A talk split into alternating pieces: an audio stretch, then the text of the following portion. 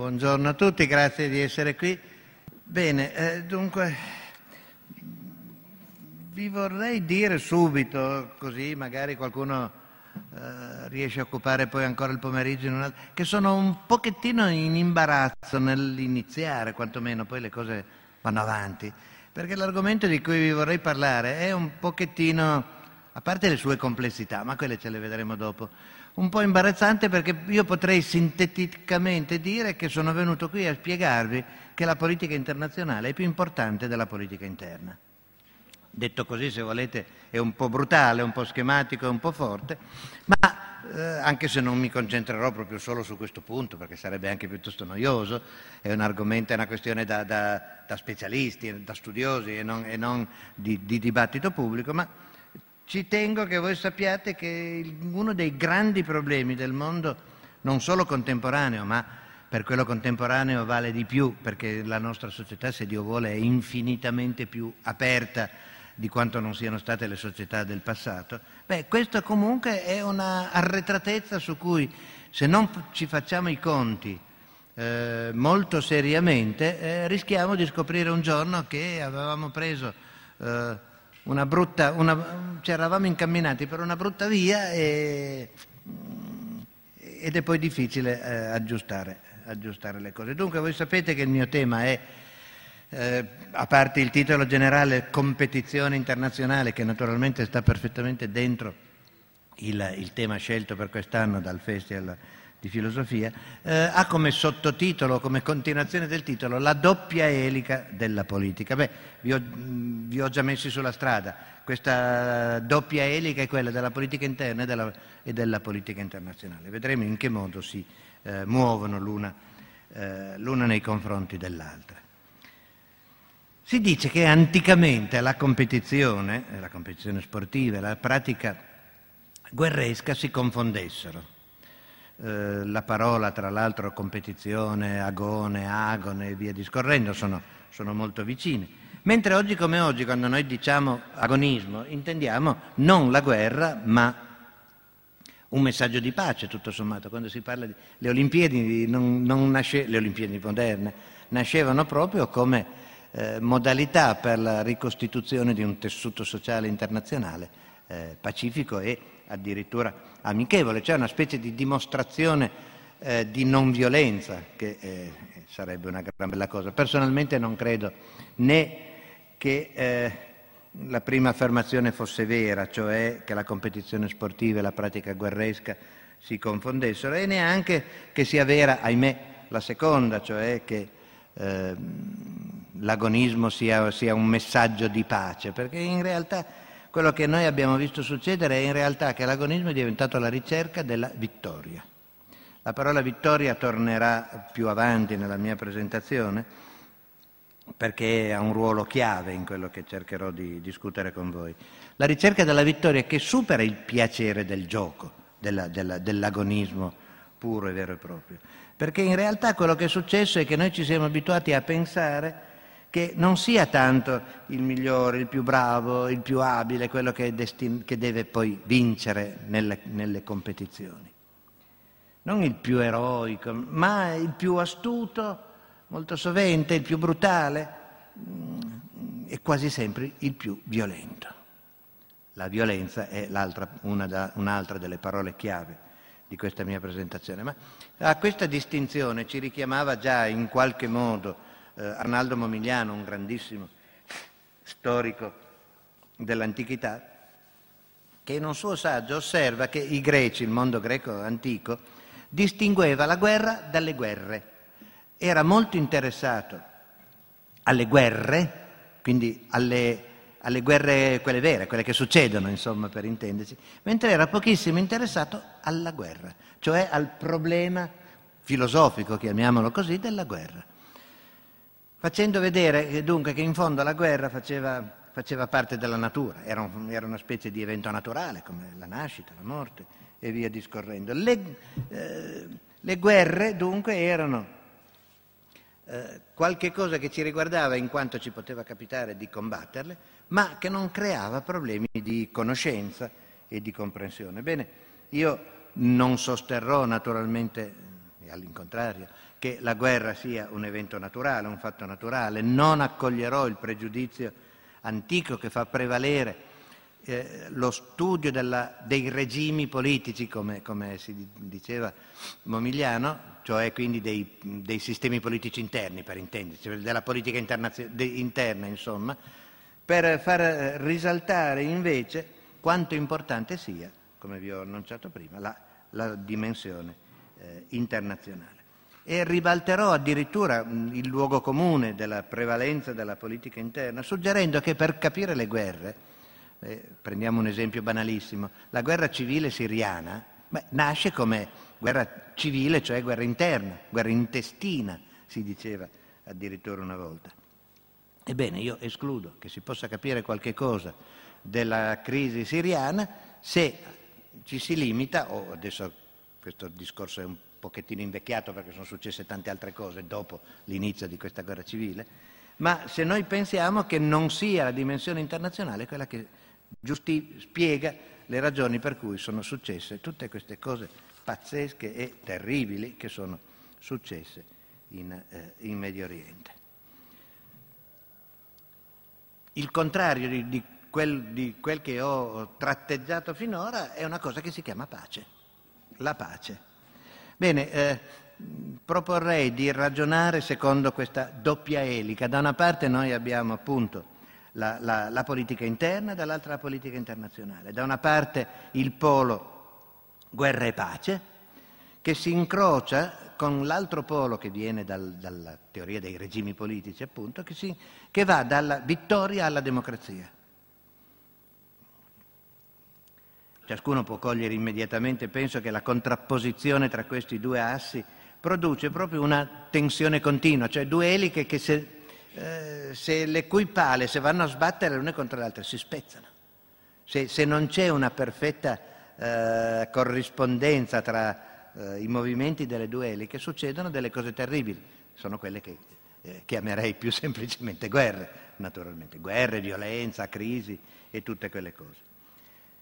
Ci potremmo chiedere quindi in prima battuta se esista un qualche, una qualche regola di questo rapporto che dicevo prima, cioè se esista una legge della, di questa intermittenza, chi comanda in un momento o nell'altro, per esempio.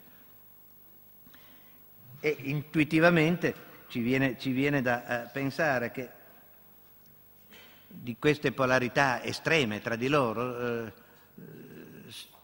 sia più facile immaginare la dominanza della versione interna, un altro esempio, eh, trovarsi, in, trovarsi, al Bataclan a Parigi questa, lo scorso autunno, o, o, non voglio fare esempi più vicini perché porterebbe male, cioè, o, o sulla Promenade des Anglais a, eh, a Nizza, beh, è una questione puramente locale.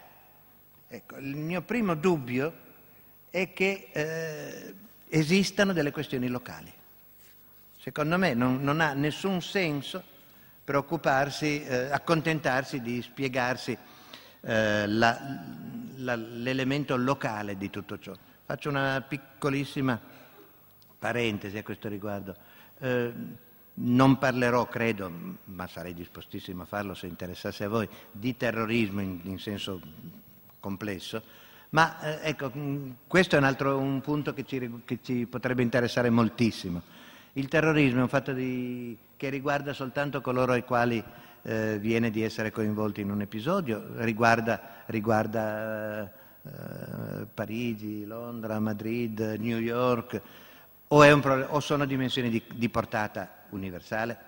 A noi viene tutti abbastanza facile, suppongo, di dire che un evento come l'11 settembre riguarda tutto il mondo. Ecco, eh, non possiamo però, voglio, voglio dire, non possiamo però utilizzare questa chiave di lettura soltanto in alcuni momenti della storia. Dobbiamo, dovremo, vorrei che tutti quanti riuscissimo a badare alla politica internazionale così come badiamo a quella interna, anche se è più lontana materialmente parlando. I giornali eh, o le televisioni ci parlano tutti i giorni di tantissimi eventi eh, politico-locali e molto poco purtroppo di eventi, dei grandi eventi internazionali. Beh, ehm, io ho fatto questo mestiere un po' proprio per cercare di trasmettere questo messaggio. Se, se, non impariamo a guardare al mondo invece che a casa nostra, beh, rischiamo di, di avvizzirci, di, di invecchiare psicologicamente e di non capire un mondo, un mondo che ci sfugge. Cioè, in altri termini, il mio suggerimento è che noi, invece di badare al singolo Stato nel mondo, eh, guardiamo al mondo, dal mondo ai singoli Stati. Ho visto questa mattina, passeggiando per, per, per Modena, che uno dei manifesti che sono esposti, che lanciano l'iniziativa, reca una frase bellissima di Kafka che dice nella lotta tra te e il mondo, eh, asseconda il mondo. Ecco, è, è, è, molto bella, ma mi permetterei, adesso io sono un po' presuntuoso, ma sopportatemi solo per qualche minuto, io la, la correggerei un pochettino, condivido totalmente la predilezione eh, che eh, Kafka fa uh, per il mondo, ma io direi non asseconda il mondo, ma scegli il mondo. Assecondare il mondo, adesso se volete può essere una questione di lana caprina, ma assecondare il mondo vuol dire essere un po' passivamente tratti, eh? Fata volente ducunt, nolente straunt, no? diceva Seneca, cioè vuol dire essere tirati dalla, dal mondo, dalla realtà. Ecco, io direi invece noi dobbiamo scegliere il mondo, proprio per cercare di superare questa, questa difficoltà che io eh, vi dicevo. Prevalgono le politiche interne, se vogliamo ridire in modo più chiaro tutto ciò, prevalgono le politiche interne nella nostra vita quotidiana? Oppure siamo di fronte a eventi che non possono essere sufficientemente capiti se non hanno una loro collocazione nella internazionalità, chiamiamola così. È una specie di piccola rivoluzione copernicana, se, se mi passate l'arroganza del termine che vorrei proporre. Dobbiamo renderci conto, dobbiamo scoprire, abbiamo sempre pensato, meglio diciamo così, che la, eh, il Sole girasse intorno alla Terra. No? Per, per, millenni si è pensato che le cose stessero così. Poi a un certo punto è arrivato un signore, Copernico, badate non è che io voglia prendere le vesti di Copernico, eh, sia ben chiaro, ma è arrivato Copernico che ha detto no, è la Terra che gira intorno al Sole, non è il Sole che gira intorno alla Terra. Bene, i soggetti sono gli stessi, l'uno e l'altro. Ecco, dobbiamo cambiare la comprensione del loro modo di rapportarsi l'uno con l'altro. Le politiche interne non spiegano la politica internazionale, la politica internazionale può quantomeno spiegare le politiche interne. E capite che è un cambio di, di paradigma, direbbero gli specialisti, eh, molto, molto, suggestivo e molto eh, importante. Ora, naturalmente si potrebbe, mi si potrebbe obiettare, sì, ma i fatti succedono in qualche posto fatti hanno una, una loro collocazione territoriale, tellurica addirittura, e su questo non c'è, eh, non c'è nessun, eh, nessun, dubbio. Quello che però eh, aiuta a sviluppare la prospettiva che adesso cercherò di... No, no, non basta affermare che la, è la Terra che gira intorno al Sole, vol, dobbiamo anche scoprire che cosa ci fa girando intorno al Sole. Ma per, per, per questa via abbiamo la, purtroppo eh, uno strumento che ci aiuta moltissimo, che è il concetto di guerra. È chiaro che la guerra, le guerre che succedono tutte sul territorio, per ora le guerre stellari sono, se Dio vuole, state un po' soltanto fantascienza e poi qualche fantapolitica di qualche, di qualche amministrazione statunitense che eh, aveva, ma non voglio dire troppa fantasia o forse troppo poca, perché copiava cose che non meritavano eh, di, di, di esserlo. Cioè, la, la, guerra è l'unico soggetto sulla scena mondiale che, eh, che influisce allo stesso modo sullo Stato e sugli Stati, sullo Stato e sui rapporti tra gli Stati. La guerra non è una semplice conseguenza della politica attuata dagli Stati, non è, non è neppure una deviazione o una, o una derivazione, anche se noi siamo storicamente abituati in un piccolo luogo comune ma che ha avuto una grande importanza storica, ad accogliere tutti, anch'io, eh, sia ben chiaro, una famosissima proposizione di Clausewitz, il massimo teorico della guerra che abbiamo finora avuto, un generale prussiano degli inizi del XIX secolo, che, in, che se ne uscì in questa famosissima proposizione la guerra non è altro che la continuazione della politica con altri mezzi, che come voi capite è piena di significato eh, questa proposizione, ma di per sé è come se ci suggerisse anche, ma questo non era nell'intenzione di Clausewitz, come se ci, se ci suggerisse anche che ogni politica produce una guerra, cioè la, la, la guerra continua la politica. Eh, ma perché mai? Il nostro obiettivo deve essere quello di fare la politica contro la guerra. La politica dovrebbe evitare la guerra, non che la guerra sia la continuazione della politica. Tant'è vero che poi il presidente Mao a un certo punto... Si sa ancora chi è stato il presidente Mao Zedong. Il presidente Mao una volta se ne uscì in una, in una proposizione esattamente opposta in cui disse che la politica non era altro che la conseguenza della guerra combattuta in altri modi.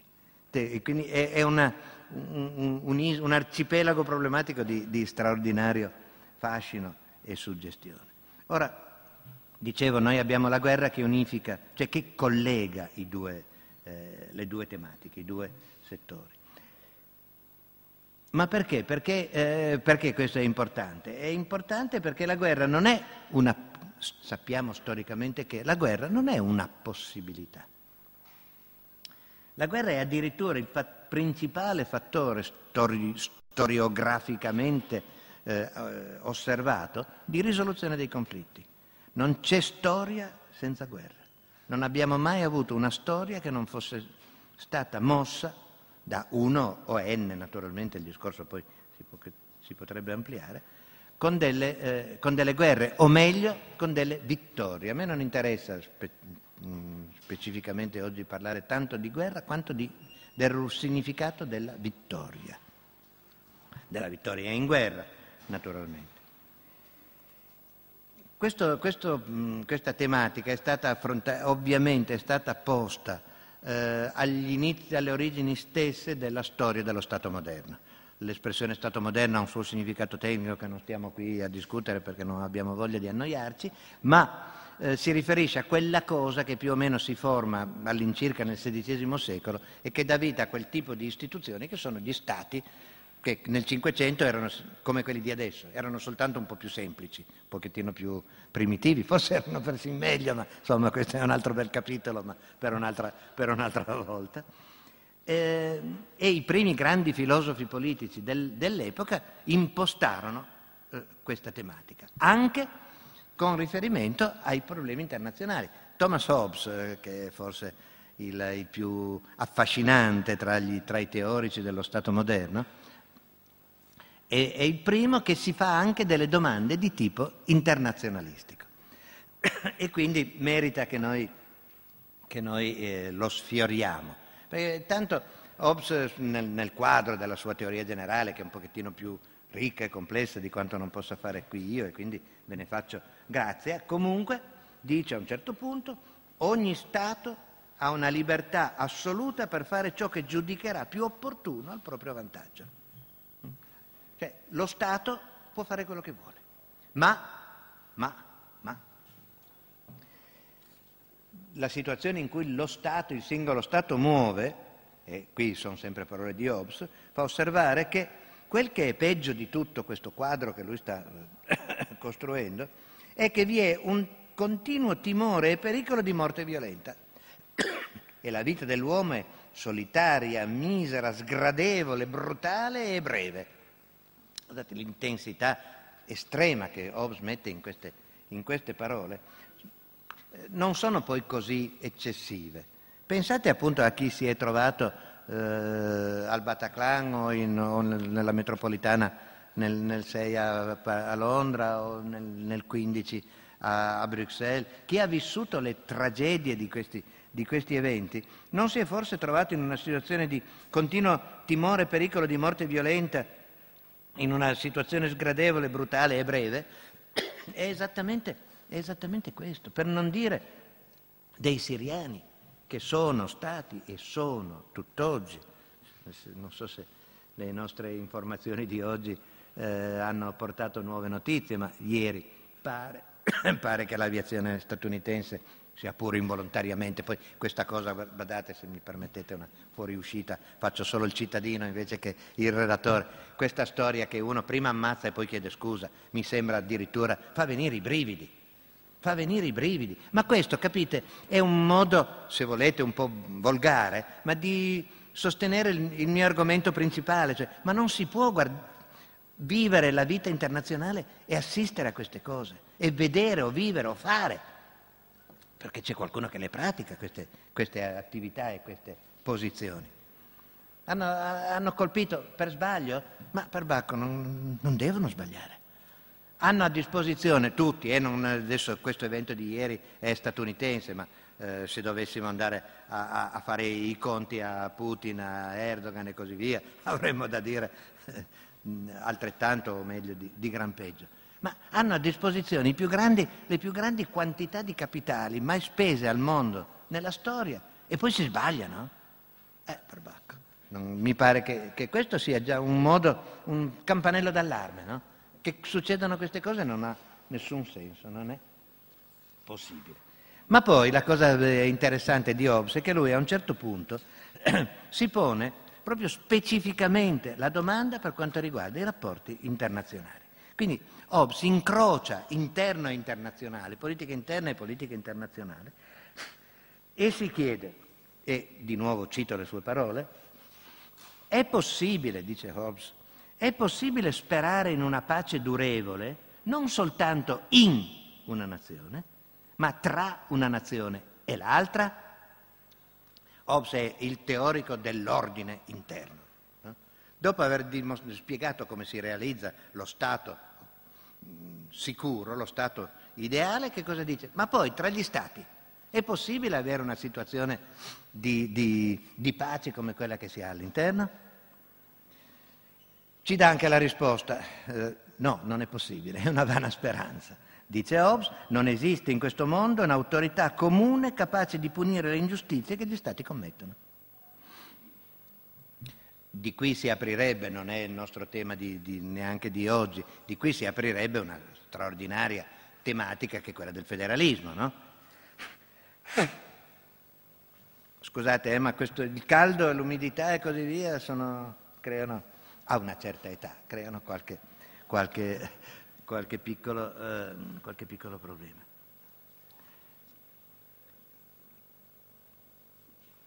È dunque, non è possibile dunque realizzare la pace internazionale perché esistono gli Stati.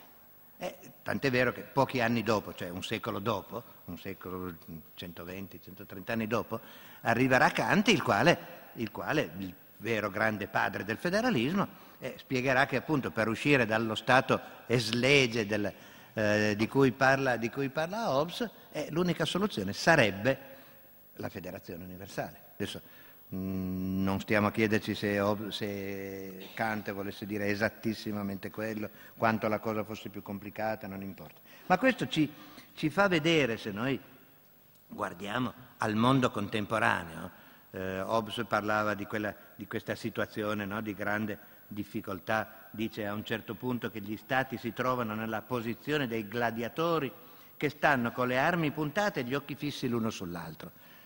Eh, beh, eh, non è una situazione che noi conosciamo per caso?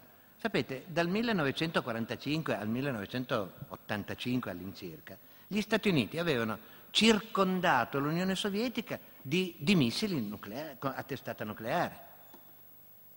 Badate, si, potrebbe, si, sarebbe potuto dire anche il contrario se l'Unione Sovietica avesse avuto la, la, capacità di fare la stessa cosa nei confronti degli Stati Uniti e quindi non ne faccio una questione di, di, di ideologia, di... ma fatto sta che in qualsiasi momento l'Unione Sovietica avrebbe potuto venire distrutta nello spazio di pochi minuti. Eh, e oggi, e oggi eh, lo, il famoso scudo spaziale di cui ogni tanto si parla, eh, è, è, stato ricostituito, dopo l'89, dopo tutto quello che è successo, è stato ricostituito intorno alla, alla federazione russa. Quando Putin combina tutte quelle cose che combina, eh, che vediamo tutti i giorni, è perché, è perché contro gli Stati Uniti, è perché in effetti è di nuovo sotto schiaffo, per così dire. No? Cioè in qualsiasi momento l'Occidente, gli Stati Uniti, mettetela come volete, sono, sono in grado di eh, colpire. Dunque, non è che quella situazione brutta di cui parlava Hobbes sia roba superata o di altri, o di altri tempi. C'è chi subito dopo, però di fronte a questa sorta di sconfitta della, della, uh, della, della, razionalità dello Stato moderno, cercò di fare un passo avanti. E si tratta di Hume, David Hume, il filosofo scozzese, il quale eh, può ben essere considerato il padre di una delle idee più suggestive, geniali e, lasciatemi aggiungere, sbagliate della storia della teoria politica, ovvero il concetto di equilibrio internazionale, il cosiddetto, quello che lui chiama il balance of power, il bilanciamento delle potenze, che va, va aggiunto, eh, perché voi non, non, vi sentiate soli nel, nel contestarmi, è l'idea dominante della teoria delle relazioni internazionali dalla metà, dalla fine del Seicento a tutt'oggi o a tutto ieri, diciamo. Io sono, sono quasi l'unico al mondo che cerca di spiegare che l'equilibrio internazionale è impossibile e anche, uno, e anche stupido. Immaginatevi cosa, come l'idea delle basi dell'equilibrio internazionale è quella che gli Stati, ciascuno di per sé autonomo e libero e indipendente, possa cambiare il suo sistema di alleanze a seconda delle circostanze, quando conviene un po' di qua, quando non conviene più un po' dall'altra e così via. Ora, sono sicuro che tutti voi sapreste benissimo spiegarmi che nella realtà le cose non vanno così, perché non è che un tuo amico il giorno dopo diventa un nemico e il tuo amico diventa un tuo amico, eh, e se succede è per qualche ragione strana, guardate, è esattamente quello che è successo, parentesi, non so se vi fa piacere che parli di eventi contemporanei anche, perché questa cosa qui dell'amico nemico è successa esattamente la scorsa estate, due estati fa in Siria. Quelli che erano amici e alleati di colpo si ritrovarono avversari, per cui non si capiva più, nessuno sapeva più con chi doveva stare, no? per, per, così dire. Beh, eh, questo, questo, è il problema del, della teoria dell'equilibrio, che sembra una meraviglia, sembra l'ideale. Tu ti allei, ti scegli, ma il fatto è che nella realtà le cose proprio eh, non, non vanno così. Ma se eh, non va l'ipotesi obesiana dello stato di natura, insomma, diciamo così, non va l'ipotesi eh, equilibristica della teoria dell'equilibrio, c'è tra l'altro una pagina deliziosa di Kant che dice ma dove mai si è visto questo equilibrio eh, alla, alla, mh, mm, eh, che fa sì che basta, basta che si, un usignuolo si posi sul, su un tetto per far crollare tutto il castello delle, dell'equilibrio ed è, eh, ed è assolutamente eh, vero tutto ciò. Potremmo chiederci se in alternativa alla teoria dell'equilibrio che non serve, non sia forse successo che nel frattempo, mentre il Bonanate predicava queste sue, queste sue sciocchezze, che nel frattempo sia successo eh, che il ruolo della guerra nella realtà sia cambiato. E badate, ci, ci, potrei svolgere, potremmo svolgere molti argomenti a favore trasforma, della trasformazione delle nostre idee sulla guerra, sia nostre di oggi, sia eh, della seconda metà del XX secolo. Potremmo benissimo dire che molto è cambiato. Io sono sempre stato per il cambiamento in tutto, in questo mi, mi, mi, sembra di sentirmi un po' conservatore, non so se anche reazionario, spero di no, ma insomma eh, non la penso in questo modo, perché una cosa di cui credo si possa essere abbastanza sicuri e in modo un po' stupefatto direi, è che noi eh, oggi non riusciamo veramente a immaginare un mondo senza guerre. E un mondo senza guerre vorrebbe dire un mondo immobile per il tipo di esperienza che noi abbiamo del, eh, del divenire storico ma ha fatto la sua comparsa nel fallimento di, queste, di, questi tentativi a cui ho fatto riferimento, ha fatto la sua, meglio, ricomparsa, non solo una comparsa, quell'idea contro la quale Hobbes aveva scritto per tutta la sua vita, cioè l'idea di anarchia. Quell'anarchia interna che lui aveva proposto, di, che voleva sconfiggere, e quella anarchia internazionale che è diventata invece la legge fondamentale della vita. Eh, della vita internazionale. Ora, a questo punto il problema diventa, in, stato, in una situazione internazionale anarchica, significa che manca, la parola anarchia vuol dire assenza di comando, quindi eh, ciascuno per sé e tutti contro tutti, in un certo senso. noi proveniamo storicamente da una situazione nella quale non era tutti contro tutti, ma era alcuni contro alcuni altri, o, o addirittura una metà contro un'altra metà. No? Il mondo della guerra fredda, dello scontro tra il, capi- liberal capitalismo occidentale e il socialismo eh, reale di tipo sovietico, insomma, eh, dividevano, dividevano il mondo in due, naturalmente. Di fronte a questo continuo eh, turbamento, dislocamento delle sicurezze e certezze che noi avevamo, eh, è forse opportuno cercare di fare, non dico un passo indietro nel, nel, nostro, nel nostro, incontro, ma eh, nella riflessione su che cosa sia quel soggetto Stato di cui noi sappiamo, eh, che, che, sappiamo essere il protagonista eh, delle guerre. Beh, vorrei, la mia risposta un pochettino sconcertante, suppongo, è che in natura lo Stato non esiste. Lo Stato non è una creatura naturale, lo Stato è una struttura totalmente artificiale, naturalmente. Semplicemente noi possiamo dire che laddove c'è un territorio, là, eh, con dinamiche storico-territoriali diverse, diversificate naturalmente, ma laddove c'è un territorio si forma uno Stato.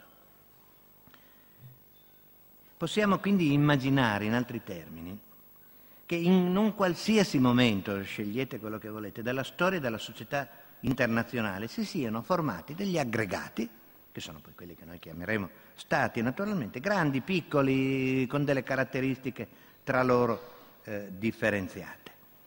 Differenziate, ma fondamentalmente, io non è, eh, non è un, uno spunto di teoria costituzionalistica, quella che vi voglio proporre, ma del tutto, tutto ciò che uno Stato è, è a sua volta frutto del caso, frutto della casualità, frutto del, ho detto natura prima proprio perché, di un andamento naturale. Le tappe della storia dello Stato sono tappe di tipo, eh, tappe di tipo artificiale. Due conseguenze molto importanti ne discendono. La prima è che quella che ci fa vedere come nessun essere umano possa rivendicare, possa avere un legame intrinseco con la terra. Sappiamo che non scegliamo dove nascere, naturalmente, ma questo significa ammettere che lo ius loci, lo ius soli, quelle, quelle cose lì, quelle sull'attribuzione della cittadinanza, non hanno alcun fondamento naturale. È ovvio che sullo sfondo di questo tipo di osservazione ci sta una cosa come le grandi migrazioni, no? Per intenderci, nessuno di noi in realtà ha diritto alla terra su cui pose i suoi piedi. Perché non è frutto del suo lavoro, è frutto del caso, è frutto delle circostanze. Questo vale per tutti, eh? non solo per quando vogliamo accogliere o respingere. Eh? È, una, è un dato assoluto al quale purtroppo molto sovente noi non pensiamo. Seconda conseguenza di, di, di quella, delle osservazioni precedenti, ogni realtà statuale si, contra, si caratterizza dal fatto di essere differente rispetto a ogni altra.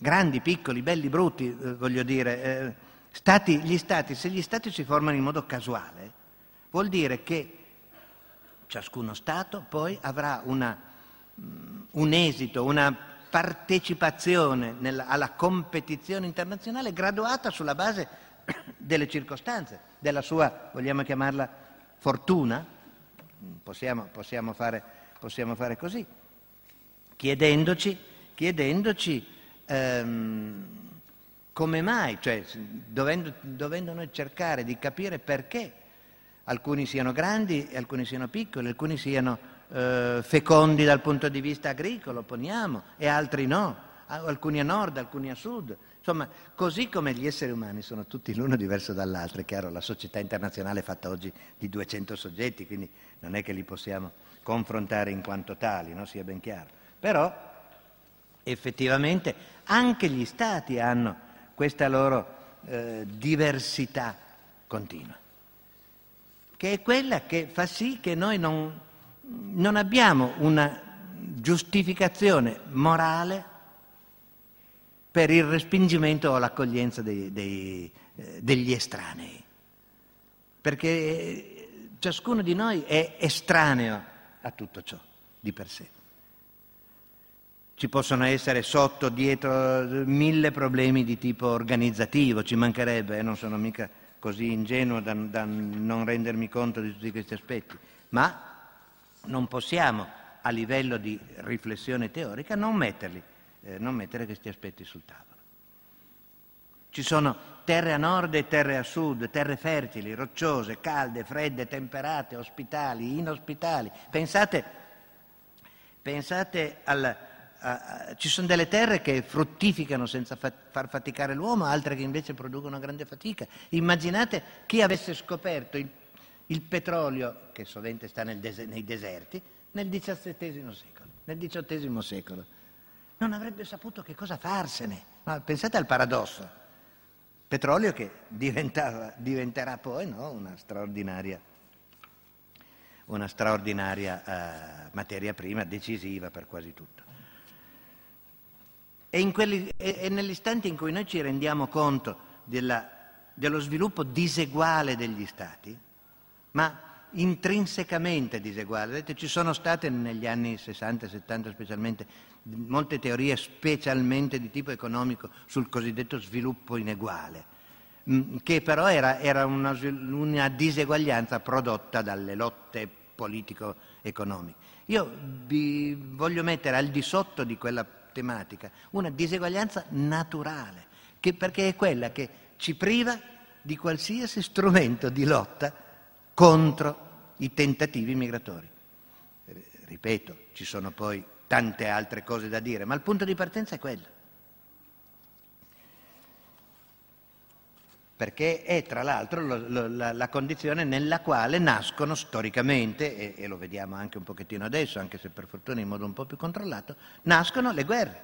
Il movimento della diseguaglianza, la, con, la comprensione della diseguaglianza, che cosa produce? Produce il fatto che qualcuno voglia, voglia, eh, voglia le cose degli altri che qualcuno pensi che se sono più potente, più ricco, la mia posizione sulla, nella scala gerarchica planetaria possa migliorare e possa, eh, e possa cambiare. Potremmo, d'altra parte, all'incontrario, fare un passo a lato rispetto a quello che vi sto dicendo io e dire invece che semplicemente la guerra è un qualche cosa di connaturato all'essere umano. Vi faccio una, un piccolo elenco, una rassegna brevissima di grandi... Eh, Platone. Per Platone, guerre, rivoluzioni e battaglie sono cagionate da non altro che dalle passioni del corpo. Tucidide. Tucidide dice che le guerre vengono da gloria, paura e utile. Hobbes parlava invece di competizione, diffidenza e gloria. Huizinga, lo storico filosofo eh, olandese della prima metà del secolo scorso, l'autore dell'Homo Ludens, un libro a suo tempo molto famoso, che inseriva proprio la guerra tra, sue, tra i giochi possibili, ipotizzava che la guerra si ricollegasse al gioco perché ne avrebbe allo stesso modo sempre bisogno di regole, il che è interessante e suggestivo, ma porta anche giù per una, per una brutta china, perché le regole eh, non sempre funzionano. Se andiamo avanti in, questo, in questa sorta di catalogo ideale, arriviamo anche a chi ci spiega che la guerra rientra nel nostro istinto. Ci sono sempre degli autori dietro a ciascuna di queste posizioni, non sto a dirveli tutti per non annoiarvi. Oppure che la guerra in fondo non è altro che quell'antica festa crudele, che è il titolo di un altro libro molto noto su tutto ciò, fino ad arrivare, qui vi dico anche l'autore perché secondo me va, va, va conosciuto, eh, che è Hillman, secondo, che ha pubblicato un libro pochi anni fa intitolato Un terribile amore per la guerra, grazie al quale, nelle sue parole, si apre nel cuore della guerra un amore che non ha eguali. Capite qual è la fascinazione dell'idea di guerra? E così allo stesso modo credo di, di, che possiamo dire, o forse addirittura trasmettere, il, l'odio per la guerra, il disgusto, il rifiuto della guerra. Ma come fa qualcuno a dirci che si apre nel cuore della guerra un amore che non ha uguali? Trovo una frase eh, una frase impressionante, ma siccome siamo in Italia e siccome eh, un tale Benedetto Croce è considerato ed è stato il più importante intellettuale italiano della prima metà del secolo, bene, eccovi un brevissimo florilegio di affermazioni eh, crociane sulla guerra. Qui tutte sue parole, eh, quelle che sto per leggervi. Le lotte degli stati, le guerre, sono azioni divine. La vita è lotta, è lotta senza pietà e la guerra è la sua legge. La guerra è come l'amore o lo sdegno ed è tanto poco morale o immorale quanto un terremoto. Ma è mai possibile? E questo signore scrisse queste parole durante la Grande Guerra, la, non è neanche uno che l'ha scritta nel deserto, in, eh, nel deserto o da qualche parte fuori dal mondo, l'ha scritta nella temperie della Grande Guerra, che produsse 8 milioni di morti. La seconda ne produsse 50 milioni di morti, ma insomma 8, 8 bastavano già per, per rigirargli, rigirargli addosso delle affermazioni come, eh, come queste. Per portare l'argomento fino al suo limite eh, estremo, eh, ho scelto un altro autore che probabilmente tutti conoscete perché in televisione lo abbiamo visto soventissimo, un americano che parla itali- un italiano un po' maccaronico, Edward Luttwak, che però è un uomo intelligente, vi devo dire, odioso per tanti versi, ma il quale qualche anno fa se ne, se ne, uscì in un'affermazione, in un saggio, insomma, straordinario, il cui titolo era Diamo un'occasione alla guerra. In questo, in questo scritto Luttwak fa vedere che le guerre non finiscono, che il mondo contemporaneo in particolare vede continuamente delle guerre. Sapete perché? Perché le guerre non vengono mai finite. O, eh, Clausewitz lo diceva, la guerra consiste nell'atterramento dell'avversario. Sapete che espressione mh, vivida, vivace? L'avversario va atterrato, dice Ludwig. Nel mondo contemporaneo, con tutti i vostri giochetti, la diplomazia, queste cose, le alleanze, cosa succede? Che le guerre non finiscono mai. Ovviamente il riferimento che faceva lui e che, eh, che per lui è anche un fatto, un fatto patriottico, perché eh, ovviamente eh, cioè ovviamente, ovviamente, per lui, ebreo, c'è il caso delle guerre isra- israelo-palestine, delle guerre israel- tra Israele e la Palestina esattamente come mai ne abbiamo già avute 4, 5, 6, 7, forse non sappiamo quante ne avremo ancora, perché non finiscono mai. È, è diabolica questa, questa, scoperta, sulfurea addirittura, no? Cioè bisogna fare delle guerre più violente per uccidere.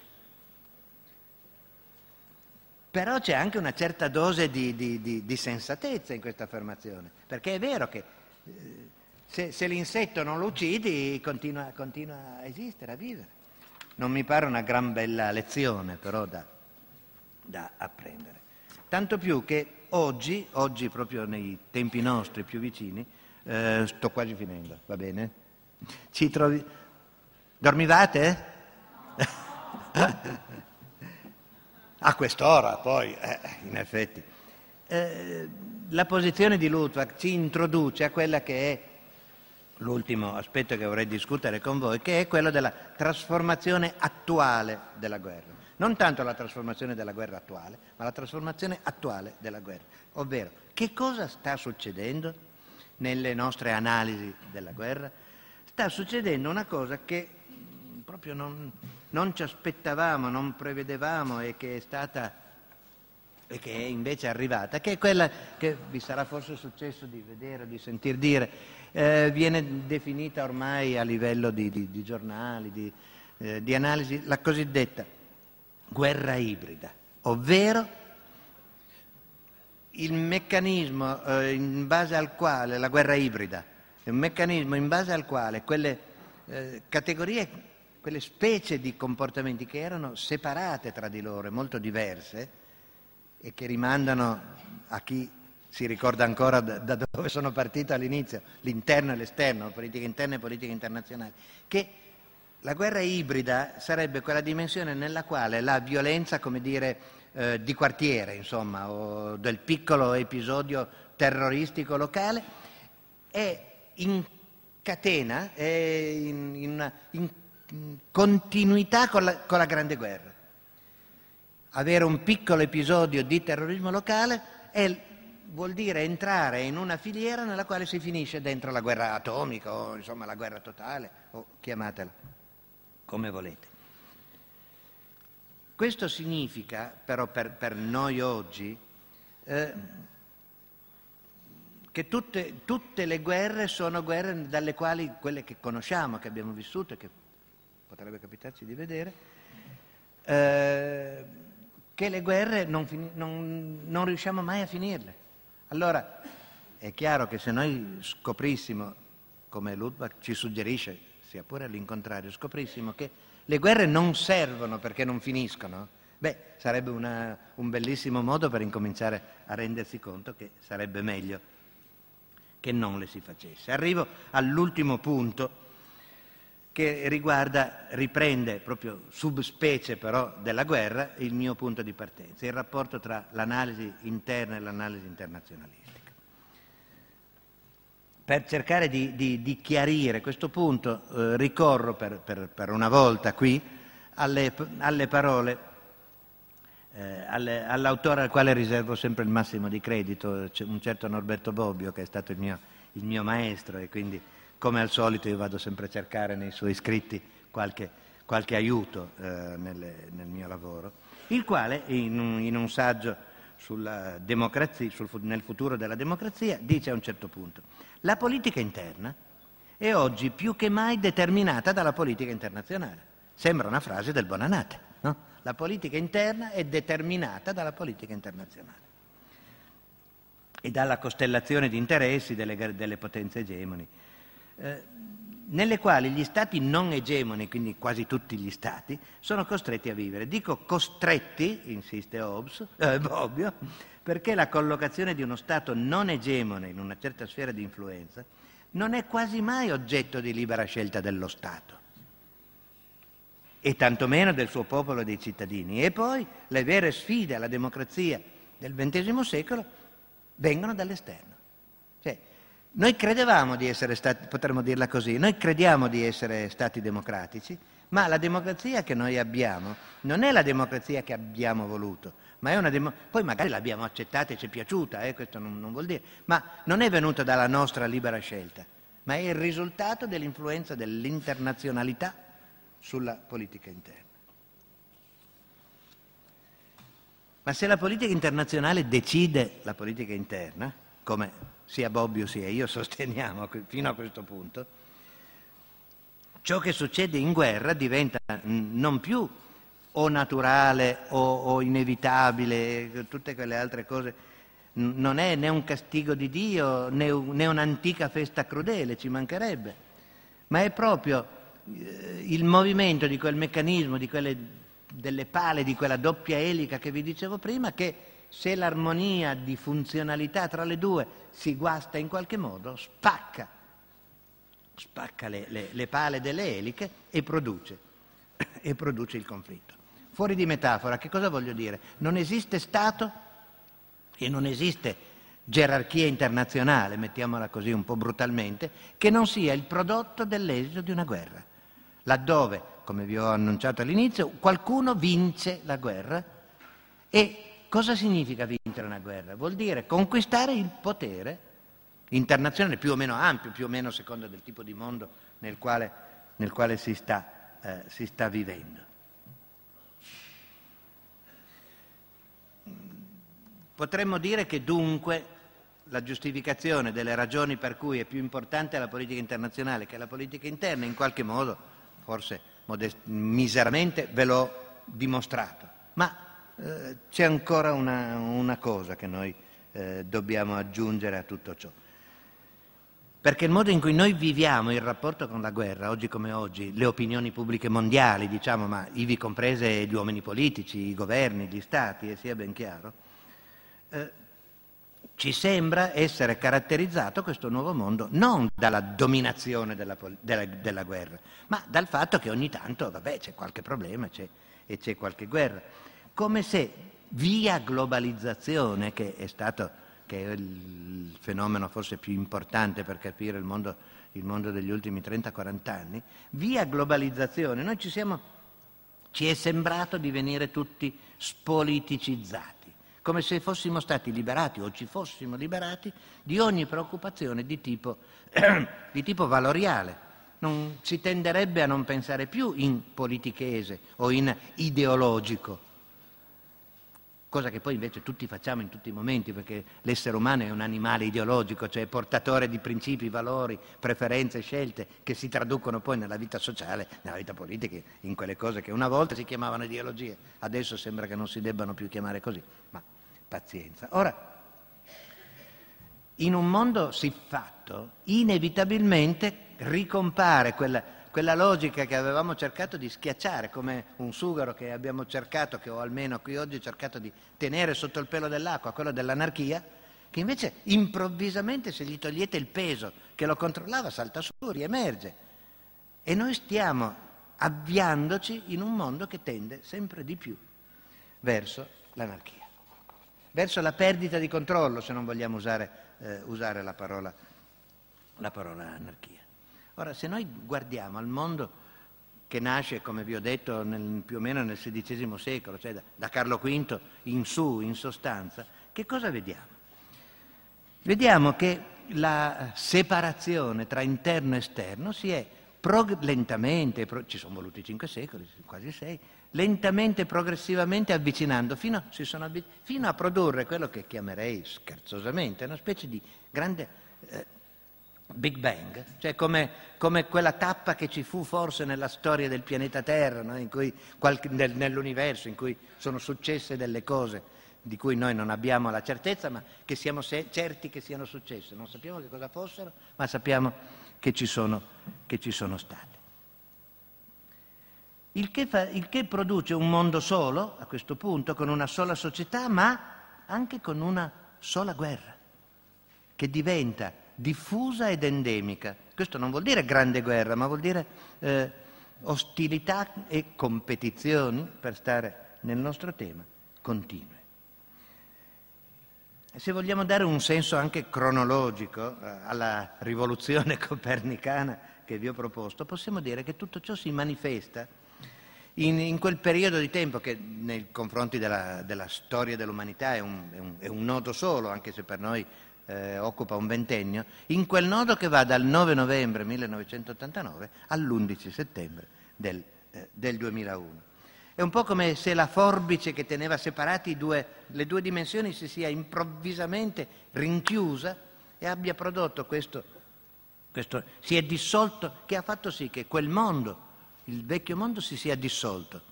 Ma il fatto è che non ne abbiamo costruito uno nuovo. Non ne è emerso, se non vogliamo essere così presuntuosi da pensare di poter costruire i mondi, ma non è emerso nulla di nuovo. Sapete che cosa direbbe uno scienziato di tutto ciò, uno scienziato delle scienze della natura? Direbbe che eh, il nostro mondo è entrato, come dice la seconda legge della termodinamica, in una fase entropica nella quale il lavoro, cioè lavoro nel senso, nel senso fisico della scienza fisica, il lavoro, cioè la difficoltà di fare le cose, è destinata per natura ad aumentare. Questa è una legge, è una legge fisica assolutamente condivisa da tutto il mondo scientifico. Le difficoltà del mondo tenderanno sempre ad aumentare. Ecco, io mi chiedo, non stiamo forse entrando noi? E quindi, se me lo permettete, è una specie di appello all'autocoscienza, quello che vado facendo a me e, e a tutti voi. Non stiamo rischiando di entrare in quella dimensione del caos che è quella appunto che si trova alla fine dell'entropia, quando non succederà più nulla, ma non come nella fine della storia che si, che si, di cui si favoleggiava eh, nel 1989, il mondo è diventato la prateria della liberal democrazia universale, no, un mondo nel quale non, non sapendo più fare nulla, beh, eh, non so se ve lo devo dire, non so se ve lo volete segnare, ma tutto ciò non, non dice nulla di buono per il futuro del nostro mondo ma proprio nulla, ve lo assicuro. non posso eh, esimermi a questo punto da una conclusione che consiste in un piccolo eh, esperimento finale. Vi ho lasciato trasparire l'idea che il mondo che noi conosciamo sia più che in crisi, sia entrato in una fase di declino inarrestabile di impossibilità di cambiare. Ma rimane qualche dubbio. Il mondo d'oggi, che è stato stravolto da quel nodo che vi dicevo, in altri termini, obbedisce oppure no? Cioè si svilupper, svilupperà prodotti come quelli che noi abbiamo conosciuto in questi primi 5-6 secoli oppure no? È una domanda troppo difficile per me, alla quale certamente non so dare una risposta solida. Ma voi pensate che dopo la Grande Guerra, cioè dopo la Prima Guerra Mondiale, dopo la Grande Guerra si disse che quella sarebbe stata l'ultima Grande Guerra della storia, perché la, prima, la Grande Guerra era la guerra che poneva fine a tutte le guerre. Al contrario, la Seconda Guerra Mondiale può, venne, venne contabilizzata, veniva contabilizzata come la penultima grande guerra, perché dopo ci sarebbe stata la guerra della fine del mondo, la guerra atomica totale. E noi oggi siamo stati privati forse questa, di questa penultima guerra non, e, che ci salva dal pensare che eh, la nostra sarà l'ultima? Dobbiamo esserne contenti? Oppure ci avviamo verso una condizione di guerra, quella che, a cui facevo riferimento prima, Mm, senza confini, senza limiti, ma più che altro senza senso? Disponevamo di un dato statistico una volta, che era quello della frequenza storica delle guerre, che ci aiutava quantomeno a capire la periodizzazione, la periodicità, meglio scusate, delle guerre. E si poteva pensare che ogni tanti anni fatalmente ne potesse arrivare una. Oggi, in questa situazione di guerra endemica e strisciante, insomma, non siamo più in grado di fare questo tipo di ragionamento. Le guerre non si, non si dichiarano e non si concludono, ci direbbe, ci direbbe mm, eh, Ludwig. Non restano altro a questo punto, e per chi ci crede, che le profezie. Io posso soltanto darvi una piccolissima notizia. Eh, quando alla fine di quest'anno il Mm, nuovo Presidente degli Stati Uniti, chi che sia, eh, starà per entrare alla Casa Bianca, riceverà dalla National Security Agency, è la CIA in sostanza, ma badate, la CIA suoi, ha un ufficio studi di, di straordinario livello scientifico e quindi eh, non sono solo i, non, i, poliziotti con la barba finta, le spie con la barba finta. No? National Security Agency consegnerà, come fa ogni quattro anni, al Presidente degli Stati Uniti il suo rapporto sul futuro dell'umanità. Bene, eh, nel 19... io vi, vi, dico soltanto questo, eh, dunque siamo nel 16, quindi nell'8 la National Security Agency consegnò un rapporto nel quale prevedeva lo scoppio della terza guerra mondiale, chiamiamola così, per il 2025. Mi spiace, è così. Ma nel 2012 la National Security Agency pubblica il suo rapporto in cui dice che non è tanto la guerra finale nel 25, ma è l'inizio di quel declino dell'Occidente di cui noi avremo le prove provate nel 2030. Aspettiamo con una certa ansia il prossimo rapporto della National Security Agency.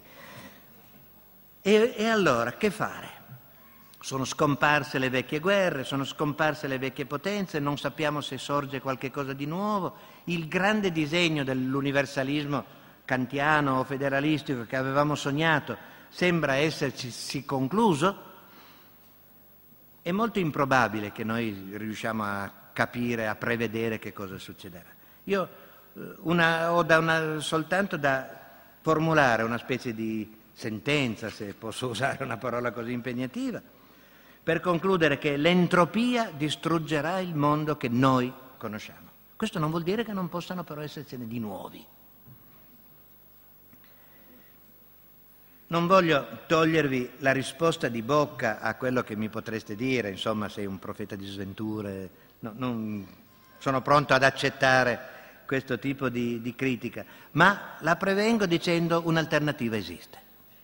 Un'alternativa esiste e riguarda proprio quella parte della doppia elica da cui avevo eh, preso le mosse e che dopo aver annunciato ho qui trascurato deliberatamente perché volevo sviluppare altrimenti l'argomento. Ed è quella che dalla democrazia porta alla pace. Democrazia e pace sono l'unico asse lungo il quale l'umanità possa sperare di avere una soluzione alternativa. Oggi questa è un'idea che non gode di grande apprezzamento, ma vi vorrei ricordare eh, conclusivamente la caratteristica fondamentale, straordinaria, affascinante ed emozionante, che non ha granché a vedere con la democrazia in quanto sistemi elettorali e così via. E badate, democrazia è anche quella roba lì, ci mancherebbe libertà eh, di stampa, di pensiero, ma io è un'altra dimensione della democrazia che vi vorrei eh, richiamare, la democrazia come modo di essere, la democrazia come comportamento. La democrazia in realtà non è altro che non violenza in azione. Il democratico è una persona che non usa la violenza. Beh, è esattamente quel che ci servirebbe.